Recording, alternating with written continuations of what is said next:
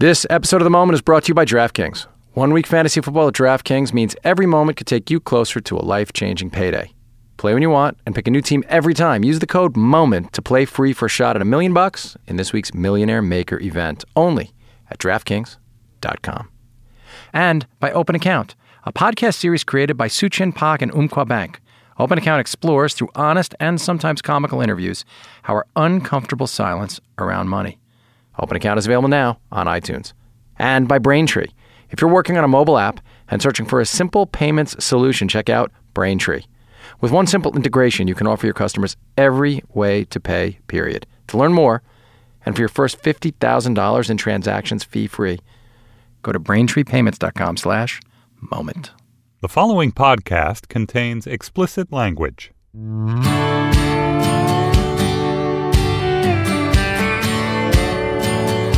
Hey, this is The Moment. I'm Brian Koppelman. Thanks for listening. Before we start, I just want to say I love doing this show and I love the interaction with the audience and the conversation we all have. If you like the show, the only thing I ask is uh, that you tell a friend or that you tell people on Twitter or on Facebook that you just spread the word about the show. Tell people that you like it. It means a lot to me. It really helps whenever somebody tells somebody and that tells them they really, it's how people get turned on to podcasts and uh, it helps this thing grow and continue. So if you like the show, not just today's episode, but hey, if you've liked a couple of them, I'm not asking too much. If it's just today's show, if this is the first time you're listening to my voice, of course you're not going to go tell anybody. You don't have an opinion yet. But if you listen to a couple of shows, if you like the show, if you enjoy these conversations, please spread the word. Tell somebody. Today's guest is Neil LaBute, the great writer, director. People always say the controversial Neil LaBute because of his subject matter uh, and because I think of the confusion people have between the characters and what they say and uh, who Neil is. We're going to talk about some of that when he gets here. I'm really excited about this. Uh, I think Neil's a, a, brilliant guy, a really interesting guy, and, and a funny guy. So we'll start the conversation when he gets here. Thanks for listening. Neil LaBute in a second.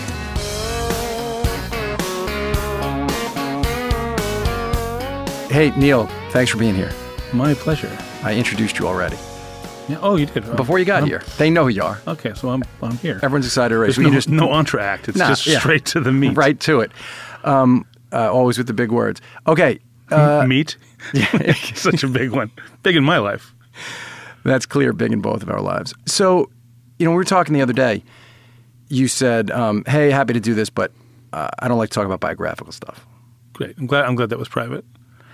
But no, I, I think it, it- here's the thing: we're not going to. But um, you know, there's an entire New York Times article about how unknowable you are, and I wonder if it's some a decision Could, you could make. you could you get from the article that I wasn't excited about it though?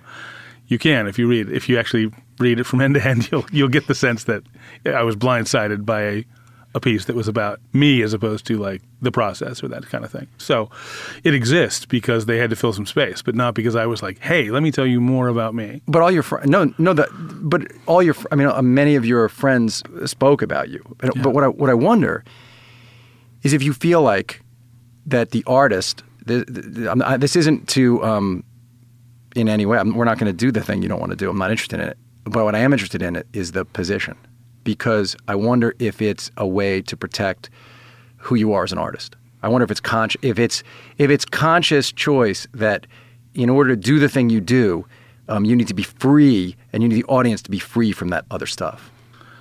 some portion of that. I wouldn't I wouldn't stand behind that as like that's what it is that it's a cause that it makes me it's it, the work is more important than me and all of that. It is, but I wouldn't say I use it that as a shield and say no.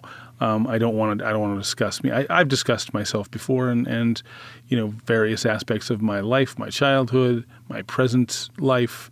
Um, so I'm it's not that I, I'm not for that, um, but I don't love it. I don't. I don't find it the thing that I'm interested in in other people, and not what I, I mean. I'm not that interested in it myself about my own self. So why should you be? I mean, it, it, I do not think that the work should ever come second to the celebrity or the the status of who you are as a as a as a person doing that work. But, but do you also think that, um, in, in your case, what I find particularly interesting in reading what people say about your work, in knowing your work, in being a fan of the thing that you do, I mean, you're one of the few writers I've ever. I mean, we were in a restaurant together in L.A. that both of us go to for breakfast sometimes alone. Because and uh, I walked across the restaurant and introduced myself to you because I, I I think you're great at what you do. But more than almost any working filmmaker, your work when people talk about their, your work, they they often often leap from the point of view of your characters to immediately assuming that it's your point of view. Yeah, they do. And I'm wondering if, if this if part of it is is a, a reaction to that, that that people are already doing that, and so that's kind of maddening. It could be. It could be that, and, and it's happened in a way like you see yourself in the mirror and you don't see the change, and somebody sees you, you know, and they go, "Oh man, you've been." You've been actively eating, you know that sort of thing, like you know, or you or you haven't been, and you've lost a lot of weight. It's that thing that you don't see the gradual change. Um, it's possible because I, I went from being someone who was trying to work and was teaching in college and um, getting work done regionally, but but suddenly one movie created this um, explosion of, of interest, and um, and and with that came a label. A, you know, you are this person, and this is the way you feel about things. Um, so I, perhaps I, I, guarded myself, but I, I, think I've always been a more. I grew up in a in a more guarded household. I think uh, you know a group of people who tended to, as long as the lawn was nice and and uh, you didn't you know carry your fights out onto the onto the street, that everything was okay. Um, well, and of course, you write about characters who, uh, on the outside, the lawn is just fine. Yeah, mostly. Some some of them have had some crappy lawns, but for the most part, relatively well manicured on the outside, and inside there's a this sort of Dorian Gray effect going on. They just don't have the portrait. They just the portrait is is inside. What do you think it is about the way in which you render these characters, though, that they are often mistaken as stand-ins for your own sense of morality? Is it the refusal to end things in a way where the characters get a certain kind of resolution, or to judge maybe? Did I try and reserve judgment? Um, huh. I think that's the audience really. They, if anyone's going to do it, the audience probably will be left in that position. Um, but certainly not for me. It's not a healthy thing. I think for a writer, not a healthy thing for actors. You know, we always advise our actors in the rehearsal room or on set that you know don't don't judge. The worst situations I've had are people who have judged the character. Someone who said, "I find this person to be stupid," or I, "I wish this wasn't happening to them." It makes me feel like people aren't going to like me. You know, and then that that that's a worrying place to find an actor you know, worrying that that uh, the audience won't like them because of who they're playing or what that person has to say. But I think it's also maybe not just the characters, but it's the situation. I've thought about this before and and and wondered why it is that people make that jump with you and your characters or your work. And maybe it's the fact that I've written a lot of characters and and and and work that is about relationships and so they assume that you have lived those. This is some version of your life. This is at least the way in which you imagine men and women operate or should be, as opposed to George Lucas. You know, I don't, I don't know that people really like break him down and go, I wonder which character he is. Is he is he Han or is he Luke or is he Darth? You know, is there a little bit of Leia in him? There's a little bit of Leia in all of us, really. Oh, yeah. Probably. Um, uh, and boy, some, boys of a certain age. And in this room, least. there's uh, there's some Jabba. yeah, I think. We, let's be honest. There's a little bit of Jabba Hutt. There is. So I, I, don't think that people examine his characters in the same way. So I maybe maybe it's just the milieu that they go. It's it's relationships. Therefore, something that you could have lived. Therefore, you must have lived them, or you have those same sentiments. That makes sense. But it's interesting the thing you say about judgment because I don't read them that way. Uh, it's a useful tool to tell actors, essential to tell actors not to judge. But I don't see how somebody can watch your friends and neighbors and not think that you have an opinion about who those people are, even if you are not allowing the movie to um, like sort of render a godlike judgment upon them, a fate upon them. It, it, you can't. How could one draw those characters, create those conflicts, have them make those decisions without some sense of personal right and wrong. That may be there. That you could, I mean, perhaps you can take it back that far. I, I, suppose it's one of those things. Judge for yourself. Look where they end up. You know, does that look like it's a great place? You know, I mean, people have uh, the first film in the Company of Men that I did, and, and, and often people will say, "Oh, it's it's you victimize this woman and, and all this." Well, on the surface, sure, that's the game that these two guys play, but at the end of the end of the picture, she's in, really in a far better place than they are. I think ultimately, she's you know she's moved on, she's in another job.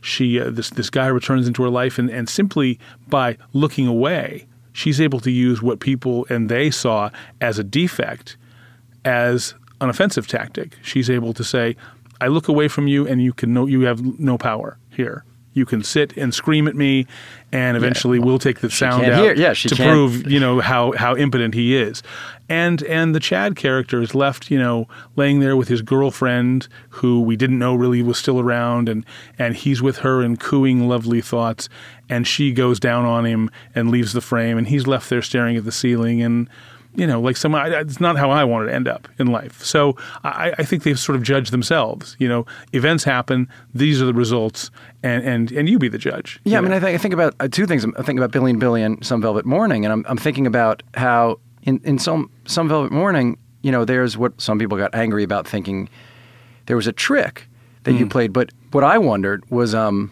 you know, if I were a, a writer who was constantly being told that the, the viewer is able to see through the the, con- the dramatic construct of who I was, then I I could see saying, really, uh, if you can, here, go ahead. And I saw it as a, a kind of a response in a way. Maybe it was. And again, maybe it's easier for you to see that than me. You know, people will ask, "Are you a biographical writer, autobiographical writer?" And, and I, I think to myself, no, I don't. I don't pull from from my childhood or from my family's life or my parents' courtship. And yet, other people from the outside can look at it sometimes and say, "Oh."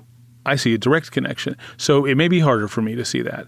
Um, in that piece, in Some Velvet Morning, I was more interested in the idea of could I make an audience care about those people in a certain way for nine tenths of the picture and have you honestly emotionally invest in what they're doing, only to turn it around and say, well, it has nothing to do with that. That's not who they are.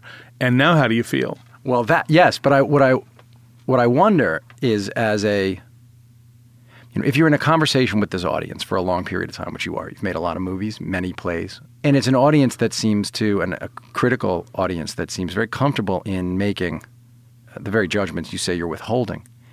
And if you'd stop that movie at a certain place, right, their judgments, they could have felt very safe and secure in knowing right from wrong. Yes. And then you kind of, tip, you know, it's as if you then took the camera back and showed, oh, oh, actually, there's no roof on this thing. It's the whole thing is a play. Exactly. Um, You know, at the end of And what- Soderbergh's yeah. movie when it pulls back and you're on a set and he shows you that you're on a right. set. What was that? The plane set? Uh, that was, uh, um, you know, with uh, Duchovny and I'm just forgetting the name, of and Julia Roberts. I can't think of the name of the picture. It's great movie. I love Yeah, that movie, really and I well loved done. the end of that film Very clever.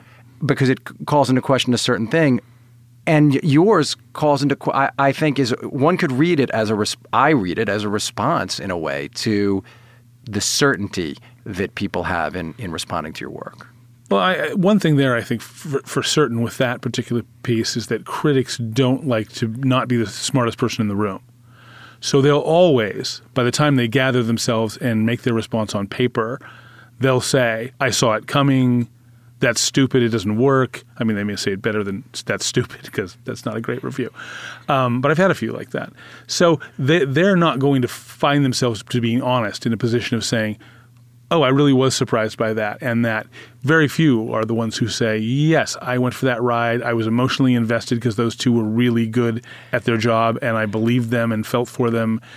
And you took me, even though it's another relationship story, you took me to a place that I hadn't been before and then took me to another place after that. Because the, the rape scene, for instance, you know, was very simple, a couple of shots, but nothing more powerful than watching Alice Eve's face as she lay there and wept. You know, so I was like, "There's no way we're going to do anything that's any rougher than irreversible or you know, no, you know. no, I did the job pretty Yeah, well. I mean, Yeah. you know, 11 minutes of that, you pretty much is get that, how, is that how you say his name? Uh, Something. He's French. We, I mean, All right. So That's close enough. it's as close as we get to being accurate. And I'm French, so um, I could say that. Um, and he's not here. Yeah, so to protect himself. So fuck him, which is probably what he thinks too. Exactly. Honestly, I think Uh, his words no, clear. No question about that. He's not even interested in, in what we think. So that's more than fair. But yeah, I, I didn't feel like you know here I'm gonna I'm gonna top the the greatest rape scenes of all time. It was all about her face, all about her, and then again. What th- was really happening between them, and then even after that, after she left, after he left the house, another strange look sort of falls over her face. The, the the piece wasn't meant to end that way. It was meant to end her going back on the couch and putting on her headphones and waiting for the next guy to show up. Yeah. But after she closed the door, I was looking at her, you know, as it was happening. I was like, "There's nothing going to beat that look on her face." So let's end here. Those are happy accidents that suddenly Well, change the whole feel of your picture. That's sort of a great moment of presence on your part. As a, someone who writes and then directs his own material a lot, how do you keep yourself? Um, uh, many writers directors have a hard time with this. How do you keep yourself alive, especially something like that, which is constructed, a highly constructed work?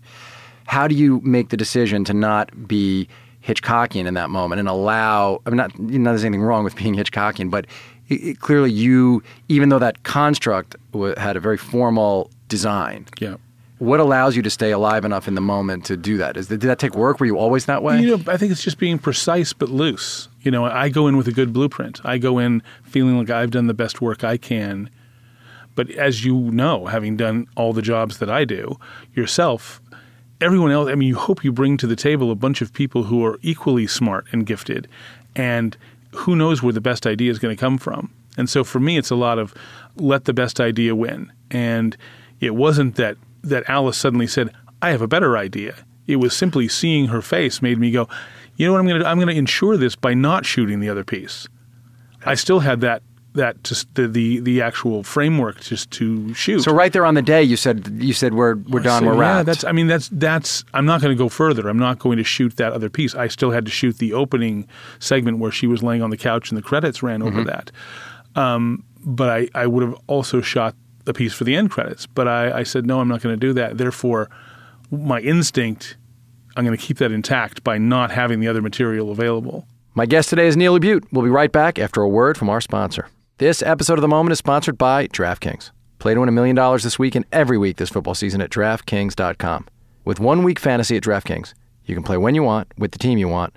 Just pick your contest, pick your team, and pick up your winnings. This isn't fantasy as usual. This is DraftKings. Welcome to the big time. Hurry to DraftKings.com now and use promo code MOMENT to play for free for a shot at $1 million in this week's Millionaire Maker event. Enter Moment for free entry now only at DraftKings.com. That's DraftKings.com. When do you know that you're ready to start writing? Does the idea form fully for you first? Uh, does the structure show up? Do the characters show up? Is it different every time? It's it's quite different in the sense that I, I don't have a singular approach. That it could be a title, it could be a character. Sometimes it's a two guys go and do this thing, and I haven't thought through precisely how that thing will end or what the repercussions will be. Even so far as to like write a first scene and, and have that scene alter the landscape of the rest of the piece. For instance, like I did a play a few years ago with um, Ben Stiller and uh, Amanda Peet and uh, Jeffrey Wright um, called "This Is How It Goes." And when I started writing that piece, I, I began in a certain way, knew that they, that one character was going to narrate and be perhaps kind of an un, an unreliable narrator. And he met a woman in a parking lot and started talking to her. He knew her, but only during the writing of that scene did I realize that this was a mixed race couple that he was, you know, that he was talking to. That she was married to a black guy, and as soon as that happened, then all these dominoes began to fall. But you were writing, you were already writing dialogue. I was already You're writing, writing the that play. scene. Yes. And so I knew what was going to happen that, that someone was going to come between two people because ultimately he believed, and I want us to believe, that he was a better person for that. He was, in, in essence, saving that person. And that's so you is that sort of what you started with a, a, a- a guy who thinks that he can save a woman. A woman. Yeah. That was the sort of I, That might have been the. and then you the will start and that's is that enough for you generally to say I'm going to start writing dialogue? No, there's a whole process of kind of wandering around and talking to myself and, and muttering and, and trying to get rid of the idea. I, I'm What do you mean? I'm the first critic to say this is this doesn't work. This is bad. this isn't worth putting up. I'm not sure this this has enough. There's enough there, there, all those things. I try and shoot holes through the the idea, and the ones that are flimsy fall away, and the ones that stick stick. And pretty soon, there's a moment where I want to write that more than I want to do anything else. The the afternoon, hey, maybe I'll go see a matinee, is no longer as interesting as I need. No, I got to I got to write this. I got to get down to it, and th- that takes over. How long can that wandering around muttering uh, take? It can take a week, take a month. Sometimes I'll put things away. You know, I'll I'll write that first scene and go, mm, that's not quite right. It, it, it, it could it could change. It's it's it's ne- never the same thing. Do you have you always had some sort of rhythm or routine or like creative practice that enables you to stay alert, alive to these ideas? Do you do things that foster it? Do you mm-hmm. just live your life and hope an idea shows up? Like, how does that work for Yeah, you? there's no writing calisthenics or anything. You know, it's not like I, I do the if I do the jumping jacks of, of writing, then that will will keep me fresh. I mean, some people think there are. There's, oh, absolutely, and I, I mean, and I, I think for me there are, but and I believe different. and I believe that that's true for people. I believe that to me the maxim is whatever works. I could care less Right. as long as you keep spewing out what you do, and actors keep. You know, if an actor goes over in the corner and stands on his head, or walks in and, and it's literally like a, a flick of a switch, what do I care? As long as they're able to tap into that thing that they can do, that's fine with me. As long as that process doesn't intrude on somebody else's process, then it begins to be pro- troublesome. That's a very libertarian It view is, of this. yeah, it's like exactly. almost strict, like old Yeah. uh, libertarianism. Yeah, if we could get you know like a, a flat tax, I'd be I, I might get elected. Actually, I might have a shot in Yeah. sixteen. Um, but I I really do kind of believe that. And it's like I know that you have a different process, and I know that what do I care? Because in the end, you produce that thing that I want to go see or read or whatever. But yours is But for me, it's not the same. Yeah, I don't wear the same clothes every day or do the Michael Crichton. I must eat the same food. I don't want to have any you know intrusions into my process. I'm gifted in a way that I can kind of write morning, noon, night, not at all today. I always feel like I'm writing because it's always it's not a nine to fiver. You know, you never shut it off. I can be engaged in other things. I can be at watching another movie and drift into. If you were looking in my eyes, you could probably see the, oh, he's he's starting to create. So that is that's a curse and a gift, I guess. Um, so you can you can be at a dinner. Yeah, Does it cause you issues with uh, friends or relationships at times Of where of you're course. I mean- where they're like, "Where the fuck are you?" Hey, Yeah, not not not terribly so, but but certainly have have felt that kind of come back. You know, come back to the light because you're. you're but to you're you, the light's now. actually in that other place.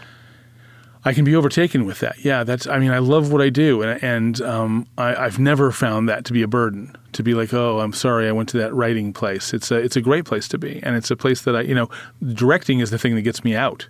Is the thing that takes me outside and, and says, oh, you should be with people occasionally, because I could I could stay in that place and and and just work alone for a long time. I just was thinking about this thing you said a minute ago. I'm trying to figure out this thing about about the characters and the non-judgmental thing, and I think Billy and Billie actually represents a big change because often your characters, a thing your characters don't often do is recriminate themselves. It, it may be implied, you may, but but it it's not sort of like uh, the big staple. They kind of act, they do the thing that they do, and then and at the end, because they don't, perhaps we do. But Billy and Billie, they both beat the shit out of themselves themselves. And each other on Uh, occasion. Yes, but they they are aware in an active way of their own folly. And uh, were was that conscious? Uh, was you know in creating that situation and then in allowing them to do that? Because I love the show and people haven't seen Thank it. you. It's hard Yeah, to. it's It's, almost harder. impossibly difficult to see. now it's getting easier. It's on iTunes. Oh, good. A couple But of it people, was- people I think have kindly downloaded on YouTube for for everyone now. So that that's been taken care of. well, good. It was impossible yeah. to see for a long I time. hated that people couldn't just get it free from their friends like usual, like be- everyone's album. So because in a way it's the most accessible it- it's it's oddly the one liner um, stepbrother and sister who start having an affair it seems like it would be in a way the most off-putting or Hmm. difficult or inaccessible vintage, I like to think of it as. that word doesn't mean that That's- I know. I mean, vintage me. But oh, sure, vintage Labute. Yeah. All right, good. Well, now we have your album title. Here's another slightly Yeah. uncomfortable place we found ourselves. Yeah. Let's see what happens. But it turns out to be the most accessible, I think, because not only because of how you cast it, because you gave her a friend she can talk to, hmm. because you gave him a community of people who actually aren't like him. Did you intend it in, in that way? Only in, in that I think it was it was working itself toward a template of a romantic comedy. It was like, how can I take that, what might be seen as a slightly unpleasant idea that people think, well, a weird taboo that really isn't taboo. That this they were raised as siblings, so therefore they are, and they're not. Um, but how can you take that and actually make it really fun and palatable and and and romantic? And um, so much of that is casting. It's absolutely you know who you get your hands on and, and how they do it. Um, but on the page, certainly, I was I was mindful of the kind of tropes that that work in that world, and so I, I I began to push toward those and make them work for me. I mean, yeah, they do talk like your characters. Yeah. They do things that are outside of uh, societal norms, but they're, to me, they are whole people grappling with this. Often your characters have something missing. And they these two don't in the same. Soft, chewy center. well, They're not all Tootsie Pops. Yeah. No, you feel like if Oliver Sacks had gotten in there, he could have really told you what was might- what the part pla- was the plays would be like three pages long. What part? Let me just here do this, and you'll be fine. what part was missing. Yeah. But here, these people aren't like that. No, no, no. I think they're as as chewy as the next person, and and uh, And was that fun to it, do? It was fun to do. It was fun to. Um, the whole thing was fun. It was fun to do something that you kind of wrote and directed and show ran, and you had the freedom to kind of, for better or worse, put what was in your head on the screen. So that that felt good. Um, casting a lot of people that I, I knew or knew about in New York who you had only paid dollars to before. You know, it was nice to actually say, and here's an actual paycheck that came from like your union. Right. That's rather than let me see what Right. I've got So after a- this reading. Let me let me pay you in. So as a makeup call, it was great. So that that felt good to occasionally pay actors for what they do. Uh, and when you're in the theater, that can that can be a, a bit of an issue. Um, and was it a challenge to yourself that you were happy to, to be able to fulfill to to you know you told me that you you wrote it like sort of the whole season in about a week or a little over a week. Yeah, it was quickly. The, I mean, the actual writing came. Again, I'd been thinking about it for a long time. DirecTV and I had been thinking about doing something, and we were going back and forth, back and forth. And so in my head, I was planning out how would I fill 10 episodes. and Because this is I something mean, you I- knew what the complications would be. To a certain point, yeah, and or, or where again where the horizon was, where I was headed out there, and those things. Then you know, I I don't like to know too many of those things. I like to stumble through the desert of my writing because oh, there's a pothole here, and that's an interesting pothole. I wouldn't have just naturally stepped into that because you could break an ankle, but you stepped into it, you didn't, you dusted yourself off, and on you go. I think when the writing is at its best, it's doing that. It's surprising you as well as hopefully surprising the people who watch it that they they don't get ahead of it. They don't see what's coming. They go, "This is very familiar. This is one of those things where a boy meets girl and and then something something happens, but it happens in a, in a different way. I don't know why the, the Magic Christian just popped into my head oh, that no, that's a strange journey there. That's that's because, well, I was just thinking about that book, the Terry Southern book, Hmm. and the you know this character has to keep going kind of further in order to get some sort of feeling of being alive, right, right. Yeah, well, there's- which is in your work.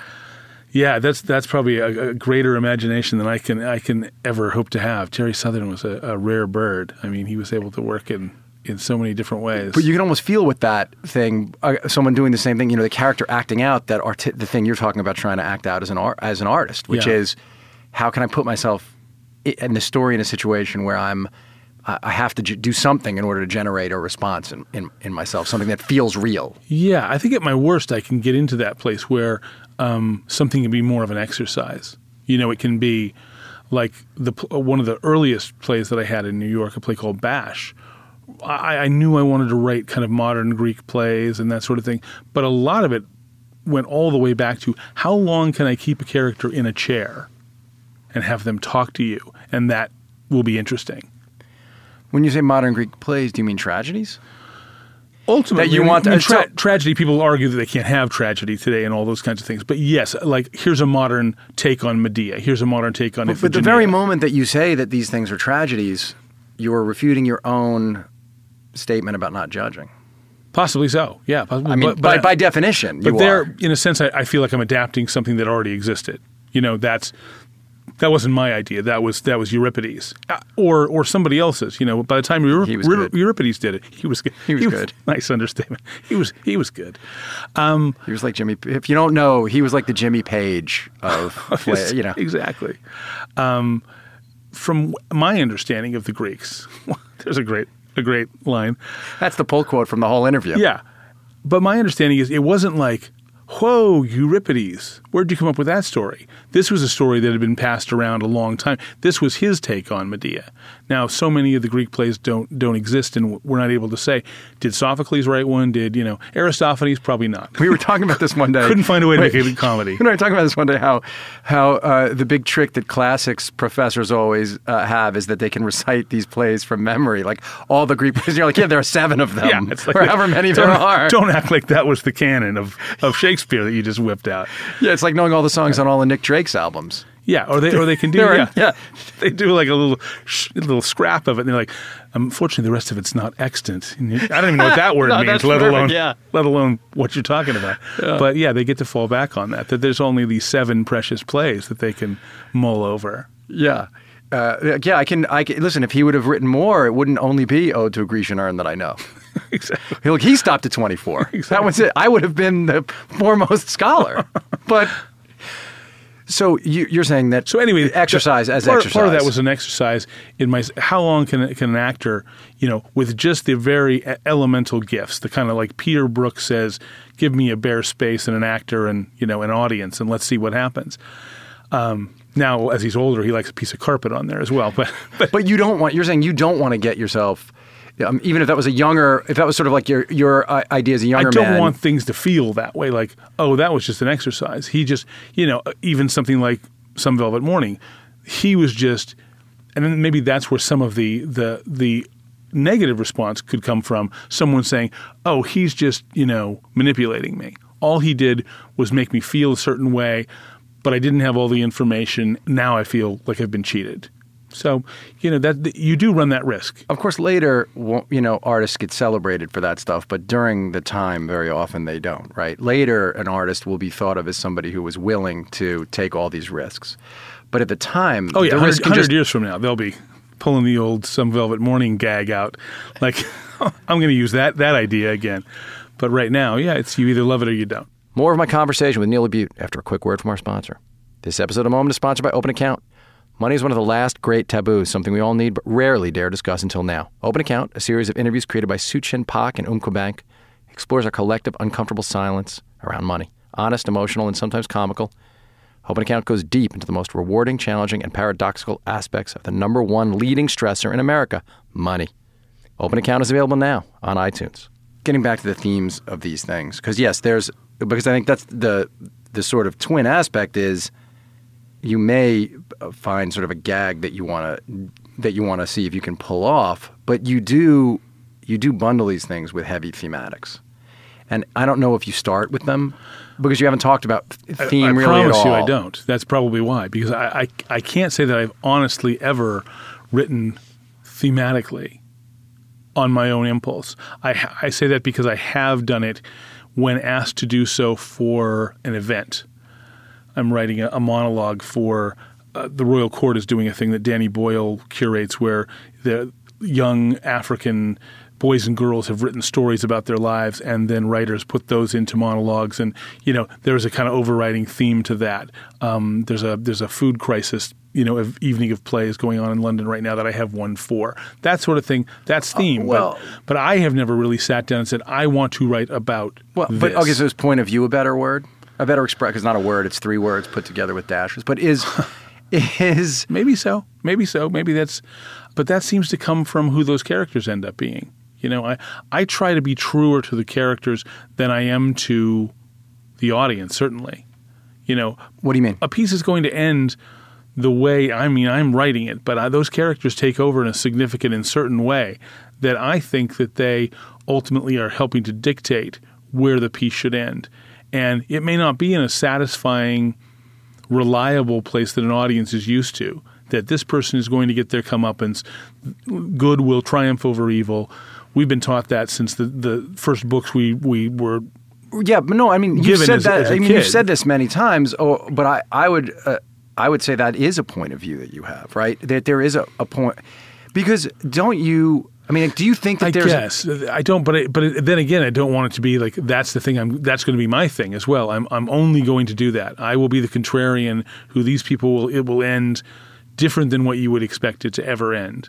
But you do get But in. don't you into have a, funny world? But you're saying you don't have a. You know, do you not think you have a worldview that you are showcasing, that you're shining a light on, um, uh, a view about the way people think the world works versus the way that the world works? Like, you don't. Do you do you not think that that's at play? That that's part of why there is such a thing as a Neil LaBute play or maybe, film? Maybe so. Maybe I don't know if it's consistent enough to really feel like it is that thing.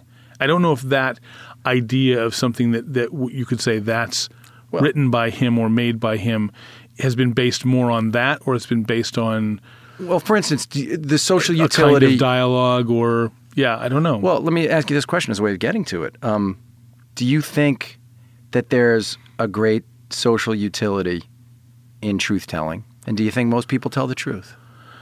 I think that truth is a really elusive thing. I think that they, people believe in truth, uh, but that we as a society have found that it's easy to manipulate.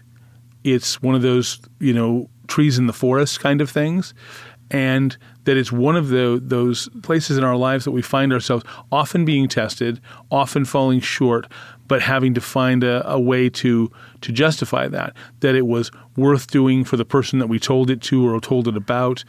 Um, I, I do think it's a very a very fragile thing that that people hold in high regard, but find very easily to to slip on that path. Yeah. Do people really hold it in high regard? I think they do. I mean, I want to believe Well- that. Maybe I maybe I just want to Well, believe do they? it. But um, you know, maybe I hold it in high regard, and because I'm not, I, you know, I and can't I, live up to it. And oh God, right. yeah. I've never, I, I've never been. You know, I, I I grew up in a in a family of that was um, not that the currency was secrecy, but it was on both sides. You know, there was a there was an abuser and someone being abused, and both of them, you know, used that in, in a certain way, and um, Used, you mean used dishonesty? Used the fact of the secret of the abuse, the secret of the abuse. that that there was that there was safety in in manipulating the truth. That where you know where I've been, what you've done, how I feel about that, all those things, that to get to the real true feelings of that was much more frightening than the facade of what was being created. To, to you know, here was the here was the story as presented to the community at large, or even to ourselves, to the four of us in the house, that this is this is who we are. This is what is going on. Well, sure, and and, and because in the the sort of other side of uh, we all want to say we're telling the truth is is another question to try to get to the to the worldview on this is um, I think most people, and I think in your in, in, in your work would say, tell me the truth. But I don't know. Do you think people want the truth? Do you think that Yeah. people want to hear Uh, the truth? People probably don't say it often enough in my in my plays. Um, I think some people do, and I think it's refreshing to be around someone who is truthful. I'm saying who want to hear the truth, though.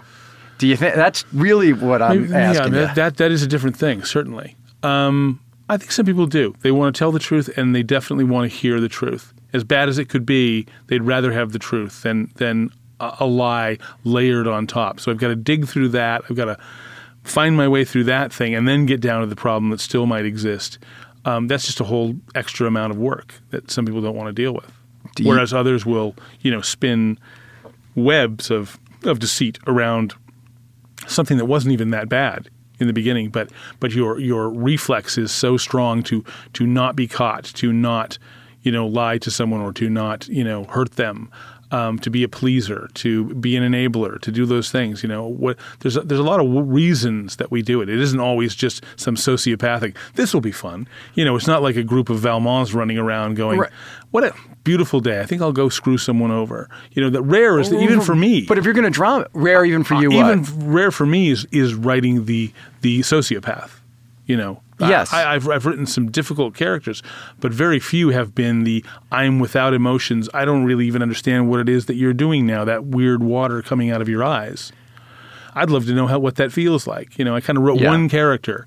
Well, really sadly sort of, for you, it was the thing that I mean, not sadly for you, right? It was a great thing, but but also um, it's a stand-in. That's the Neil LaBute male, but Exactly. that's that is a very reductive reading of it, and I don't. I think that you've. Mo- I mean, I think that any sort of people worth paying attention to, critics paying attention to, like um, would accept that you've only done that a couple of times. Yes. But do you think um, that your work questions whether it's realistic to try to hew to an objective good?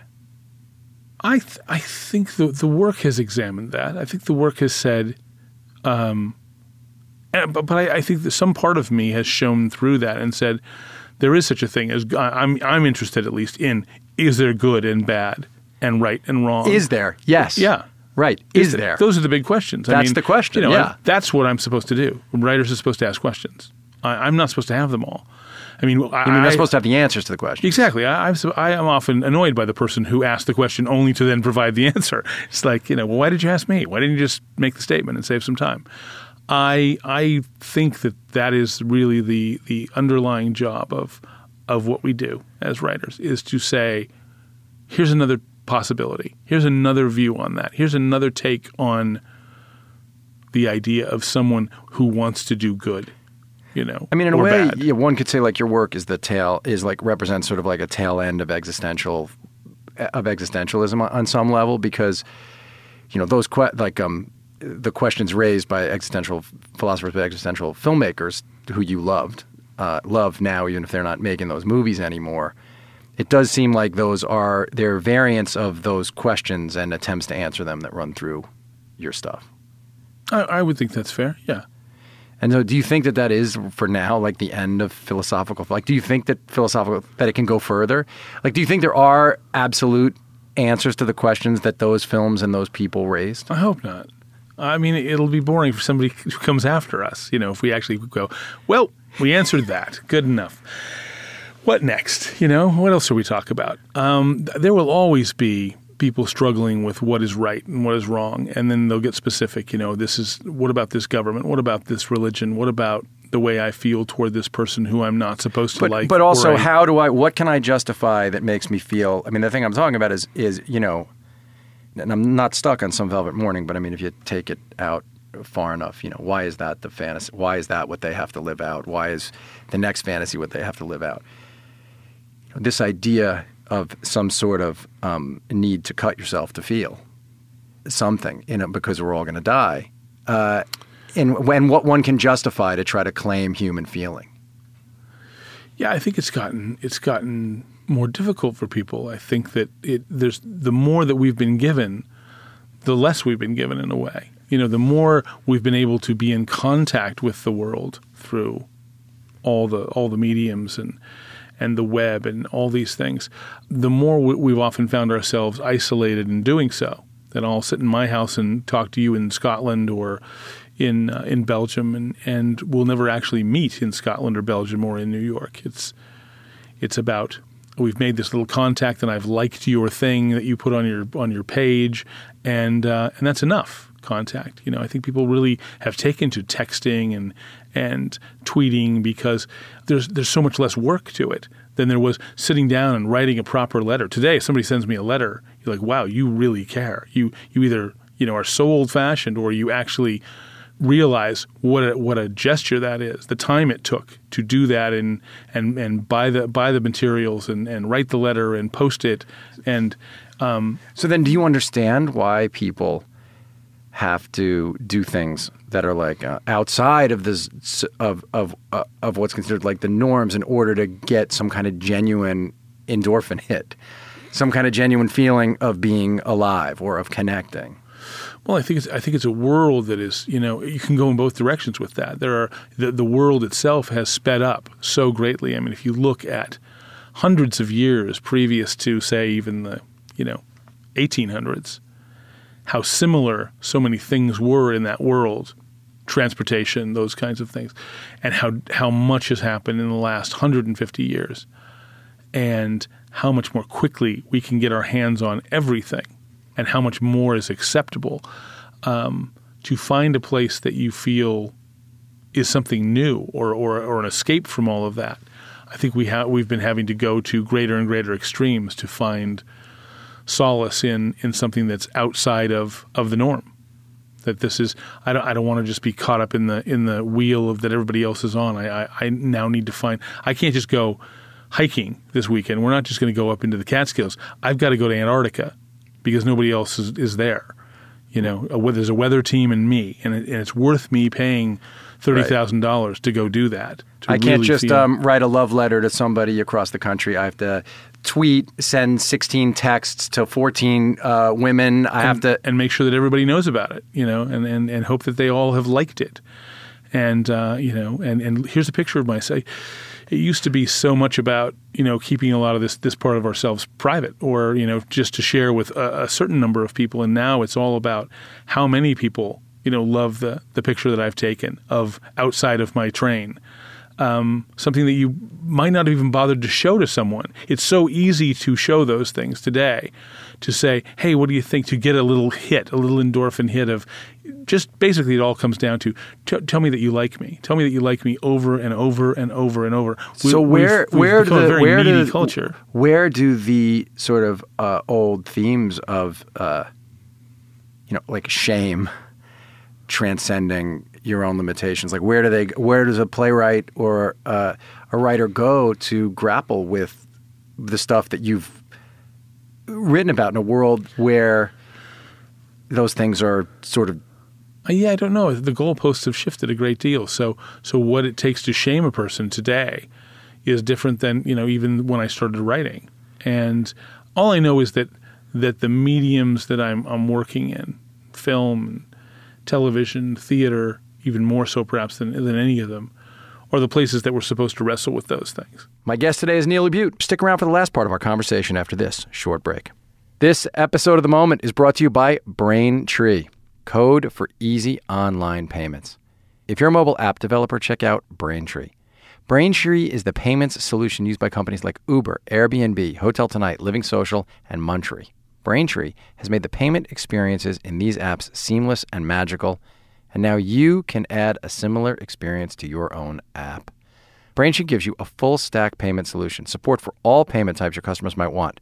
Start accepting PayPal, Apple Pay, Bitcoin, Venmo cards, more, all with a single integration across all platforms. To learn more and for your $50,000 in transactions without paying a fee, go to braintreepayments.com slash moment. That's braintreepayments.com slash moment. Are you, do you find though that when you have written, okay, you've written an act of something or the first 30 pages of a, a movie script, that you start to recognize shit you've been grappling with in your own life, you know, stuff you've been talking to your friends about late at night or that you've been somehow, you, oh, yes, this is actually answering a question that I've had or is it oh, entirely oh, sure. separate? Sure, no, and I, I'm, I'm, I would say I'm guilty of that, but that sounds like a negative thing. It's not because it's not a negative thing. No, it's a po- no, it's yeah, not. It's, it's, it's, loaded. It means you're loading it with the sh- stuff that's really alive for, for absolutely. You. And but that again doesn't mean that that character then is me. Simply because I may find a way to to speak about that that idea, that theme. Oh, that, of course, that character. Yeah. I mean, no. But, though people will often make that because I heard you talk about this once, therefore this character must be you. Um, people do, you know, run through these things. We all we have similar concerns. We we all get caught up with, with a variety of things that that mean, you know, Im, well, no. Uh, so if you're putting something on its feet, um, you could be, uh, um, you could have a character at the center who you realize a certain amount of the way through. Oh, that person's acting out this thing that I witnessed, or that somebody else said, or something that actually I hate. Or maybe you don't. Maybe for you, it's only stuff that you're. No, it's certainly it certainly f- comes from all. It's certainly not just me. It's stuff that I've either seen or just make up. Just that you go, this falls within the realm of of possibility for for human behavior. That that's for me all it's, all it's important is that it's possible that any of these characters. I, I want them to go on a journey that isn't every day. I don't, you know, it's not a documentary. It's not. It's not saying this is how all men are, or what happens when a man and a woman get together. Inevitably, it will be this. It's this is one version of that that is possible. That people being within this pocket of civilization, they could have this thing happen to them, and I want the audience to go, "Wow, I." That's that's another take on the first date that I haven't well, seen well, before. yeah, I found. Uh, my wife writes these really dark, beautiful novels, and um, wrote a movie that is coming out in a, a month. Um, and was at a bunch of film festivals, and in these interviews, I would watch people say, "Well, there must be something autobiographical about this." Why must there be? Right, but but then sometimes she'll say about her first book, which is called A Mouthful of Air, and is about uh, a young mother and infanticide and all this uh, crazy stuff. She would say, and and people, and I, I, I have to think, just knowing you, the even the way that I do, somebody she'll say, well, yeah, I, I have the capacity as an artist to um, write my nightmare version of the life I'm really glad that I didn't end up living. And I'm, I'm because that's the other the, the other side of that thing when people might just say, "Oh, Neil LaBute is writing another Neil LaBute character," but isn't it possible that at times you can recognize your worst impulses and instead of living them, you can write them? Oh, almost always. Yeah. Yeah. Um, I mean, I, I bumble along enough as a person, and I don't all always, do. and I don't always put that on, on the paper. Um, but the funny thing is, yeah, you you create characters that that on their own somebody may say, "Oh, horrible! That's just awful." And but as soon as you point out that, have you read the paper today? You know, you you you really again remind them of of how amateurish we are as artists compared to what people are actually capable of doing and and and you have to filter that through the fact that and it really happened. I didn't just imagine someone who did this and then these were the results of that. This guy actually went down into his basement, Oh yeah. built this thing and took his daughter down there for 20 years. So that continued to happen over the course of 20 years in reality and he had children with her and you know um, not to speak badly of the Austrians. Uh, I'm not. su- I'm sure they don't all do that, but um, That's but- your second but you have title. To, but you have to wonder. Not to speak badly of the Austrians. that's the subtitle exactly. But that's you know we, again, if you wrote that story, so often you think, oh, people are going to go that. It's almost not even possible, and yet so much is possible. Well, yeah, That's what so we've- you do what think- we've really shown over the course of human history is, wow, look what really is possible. The highs, absolute highs and lows of what the human being is capable Right. of. Right. So that's your real anger at people in a way, uh, or or the thing that you feel is really unfair is that someone will look at one of your movies or plays and say Neil LaBute is a terrible person. When what you're trying to say, in a way, is like um. Dude, I'm just showing that we're all fucking monsters at times. That the Or capacity the is capacity to be monstrous, and it must be frustrating, and also reaffirm what you think, which is like the self-absorption of people and the denial which is what I think you're highlighting a lot, is sort of like you, our denial of what our nature really might be. I think we do go out of our way to to, to put forth the notion that, that I at least am not capable of this, and and I, I don't think we're ever, not ever, ever is the wrong word. Ever and never are bad ones, right? Um, we usually are not pushed into a place where we find out what are, are the great highs and lows of our abilities, our particular abilities are. But in general, I know we've we've shown enough times over and over what possibility there is there for, for the human soul and the human being to to go and, and do something unspeakable or or transcendental. Yeah, have you ever read The Clown by Heinrich Boll? No.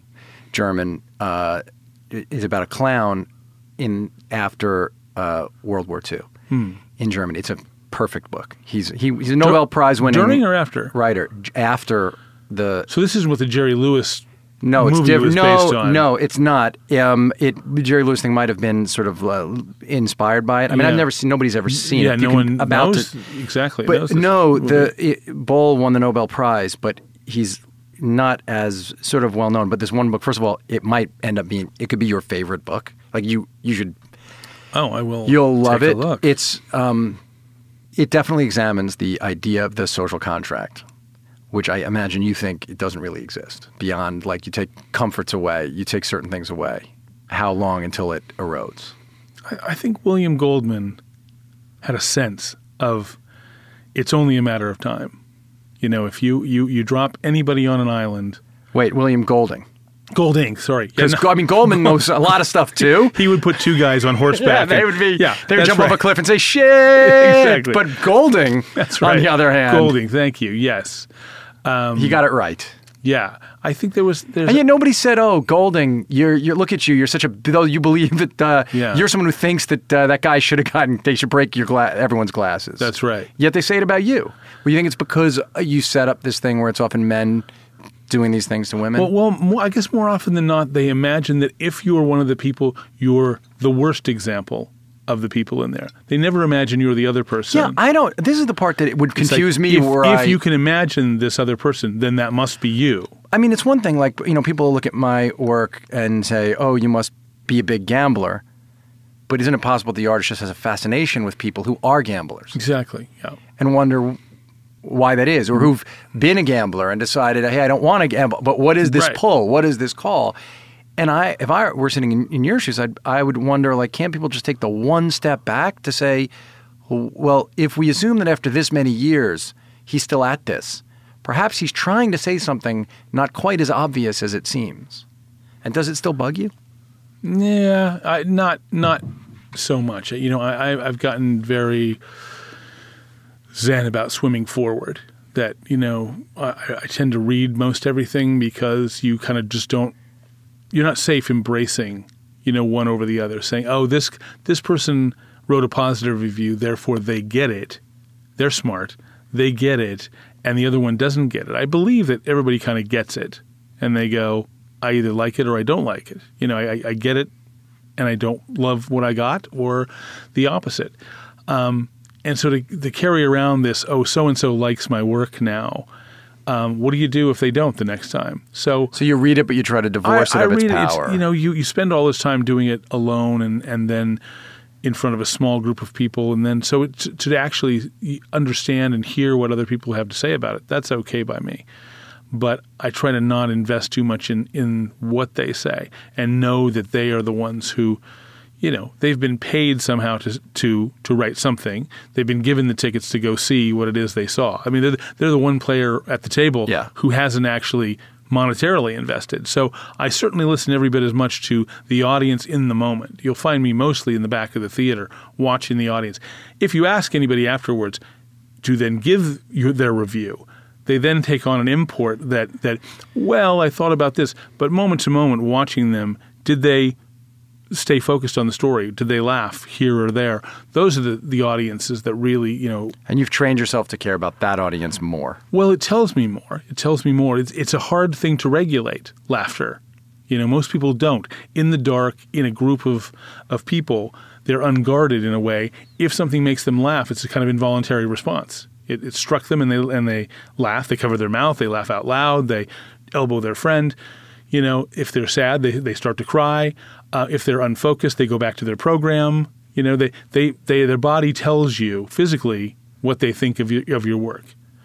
Mentally, that's all great to hear as well later, but it's all filtered through a moment that you've had to step away from the work. So, moment to moment is really important to me. It seems like the involuntary response is a great thing to chase, and that you're chasing it all the time in your own. In fact, when you work, I think it, it sounds to me like you're trying to, as an artist yourself, sort of tap into the involuntary you- response to You want, do it. You want to know what a person really thinks. That's that's you know where you're going to get it. Right there is from that. My body has responded this way. but even putting yourself as you're writing in a spot where you don't know what's going to happen next causes you to have some sort of a response. to be the first one to, to have the first that. one to have Yeah. an involuntary I can get to the end of a scene and go, where did that come from? Wow, I, that wasn't where I set out to go. And now I, I, I talked about that, and that's where you suddenly look at the page, and as you were saying, and you go, oh, thematically, something is now happening. That I didn't go in there think, talking about this, and now what was this huge sidebar about politics or about you know uh, about the environment? Where did that come from? I just it just came from that conversation. So your mind can dictate those things in a way that perhaps um, writing down you know bullet points can't do that. It's you know the, the more you calculate, the the less you are open to the moment. And and nicely done. Well, thank you, Neil. That I mean, where, where are we going from there? Oh, you pretty much I think that's it. I think gotta- we've. you gotta sign off I think that. we've ended it. Yeah. Uh, Neil LaBute, thank you so much for doing this. Um, I think uh, you revealed a lot without um, us having to do any biographical You're so clever. stuff at all. You're so clever, I, Neil. I wish I were. Uh, no, seriously, uh, go see. If you don't know Neil LaBute stuff, go find it. There's tons of it out there, and um, read about it afterwards. Just go watch it first. If you want, are you on social media at all? I'm not. All right. If you want to reach Neil, you can't. You can, If you want to reach me right. um, uh, on Twitter at Brian Koppelman, you I can. can e- t- I can be reached through you. I they can. Oh, that's great. And uh, my email is uh, themomentbk at gmail.com, but um, I will not pass stuff on to Neil. Except, you know what he wants? If you have like ideas for plays that he should write, he dad just write. I won't even read them. I'll just write. I'll forward them on. Just write like idea for Neil LaBute, and I'll just forward them to Neil. if those actually exist, things that I haven't written about yet, please send them on. There you go. All right. Thanks everybody. See you next time.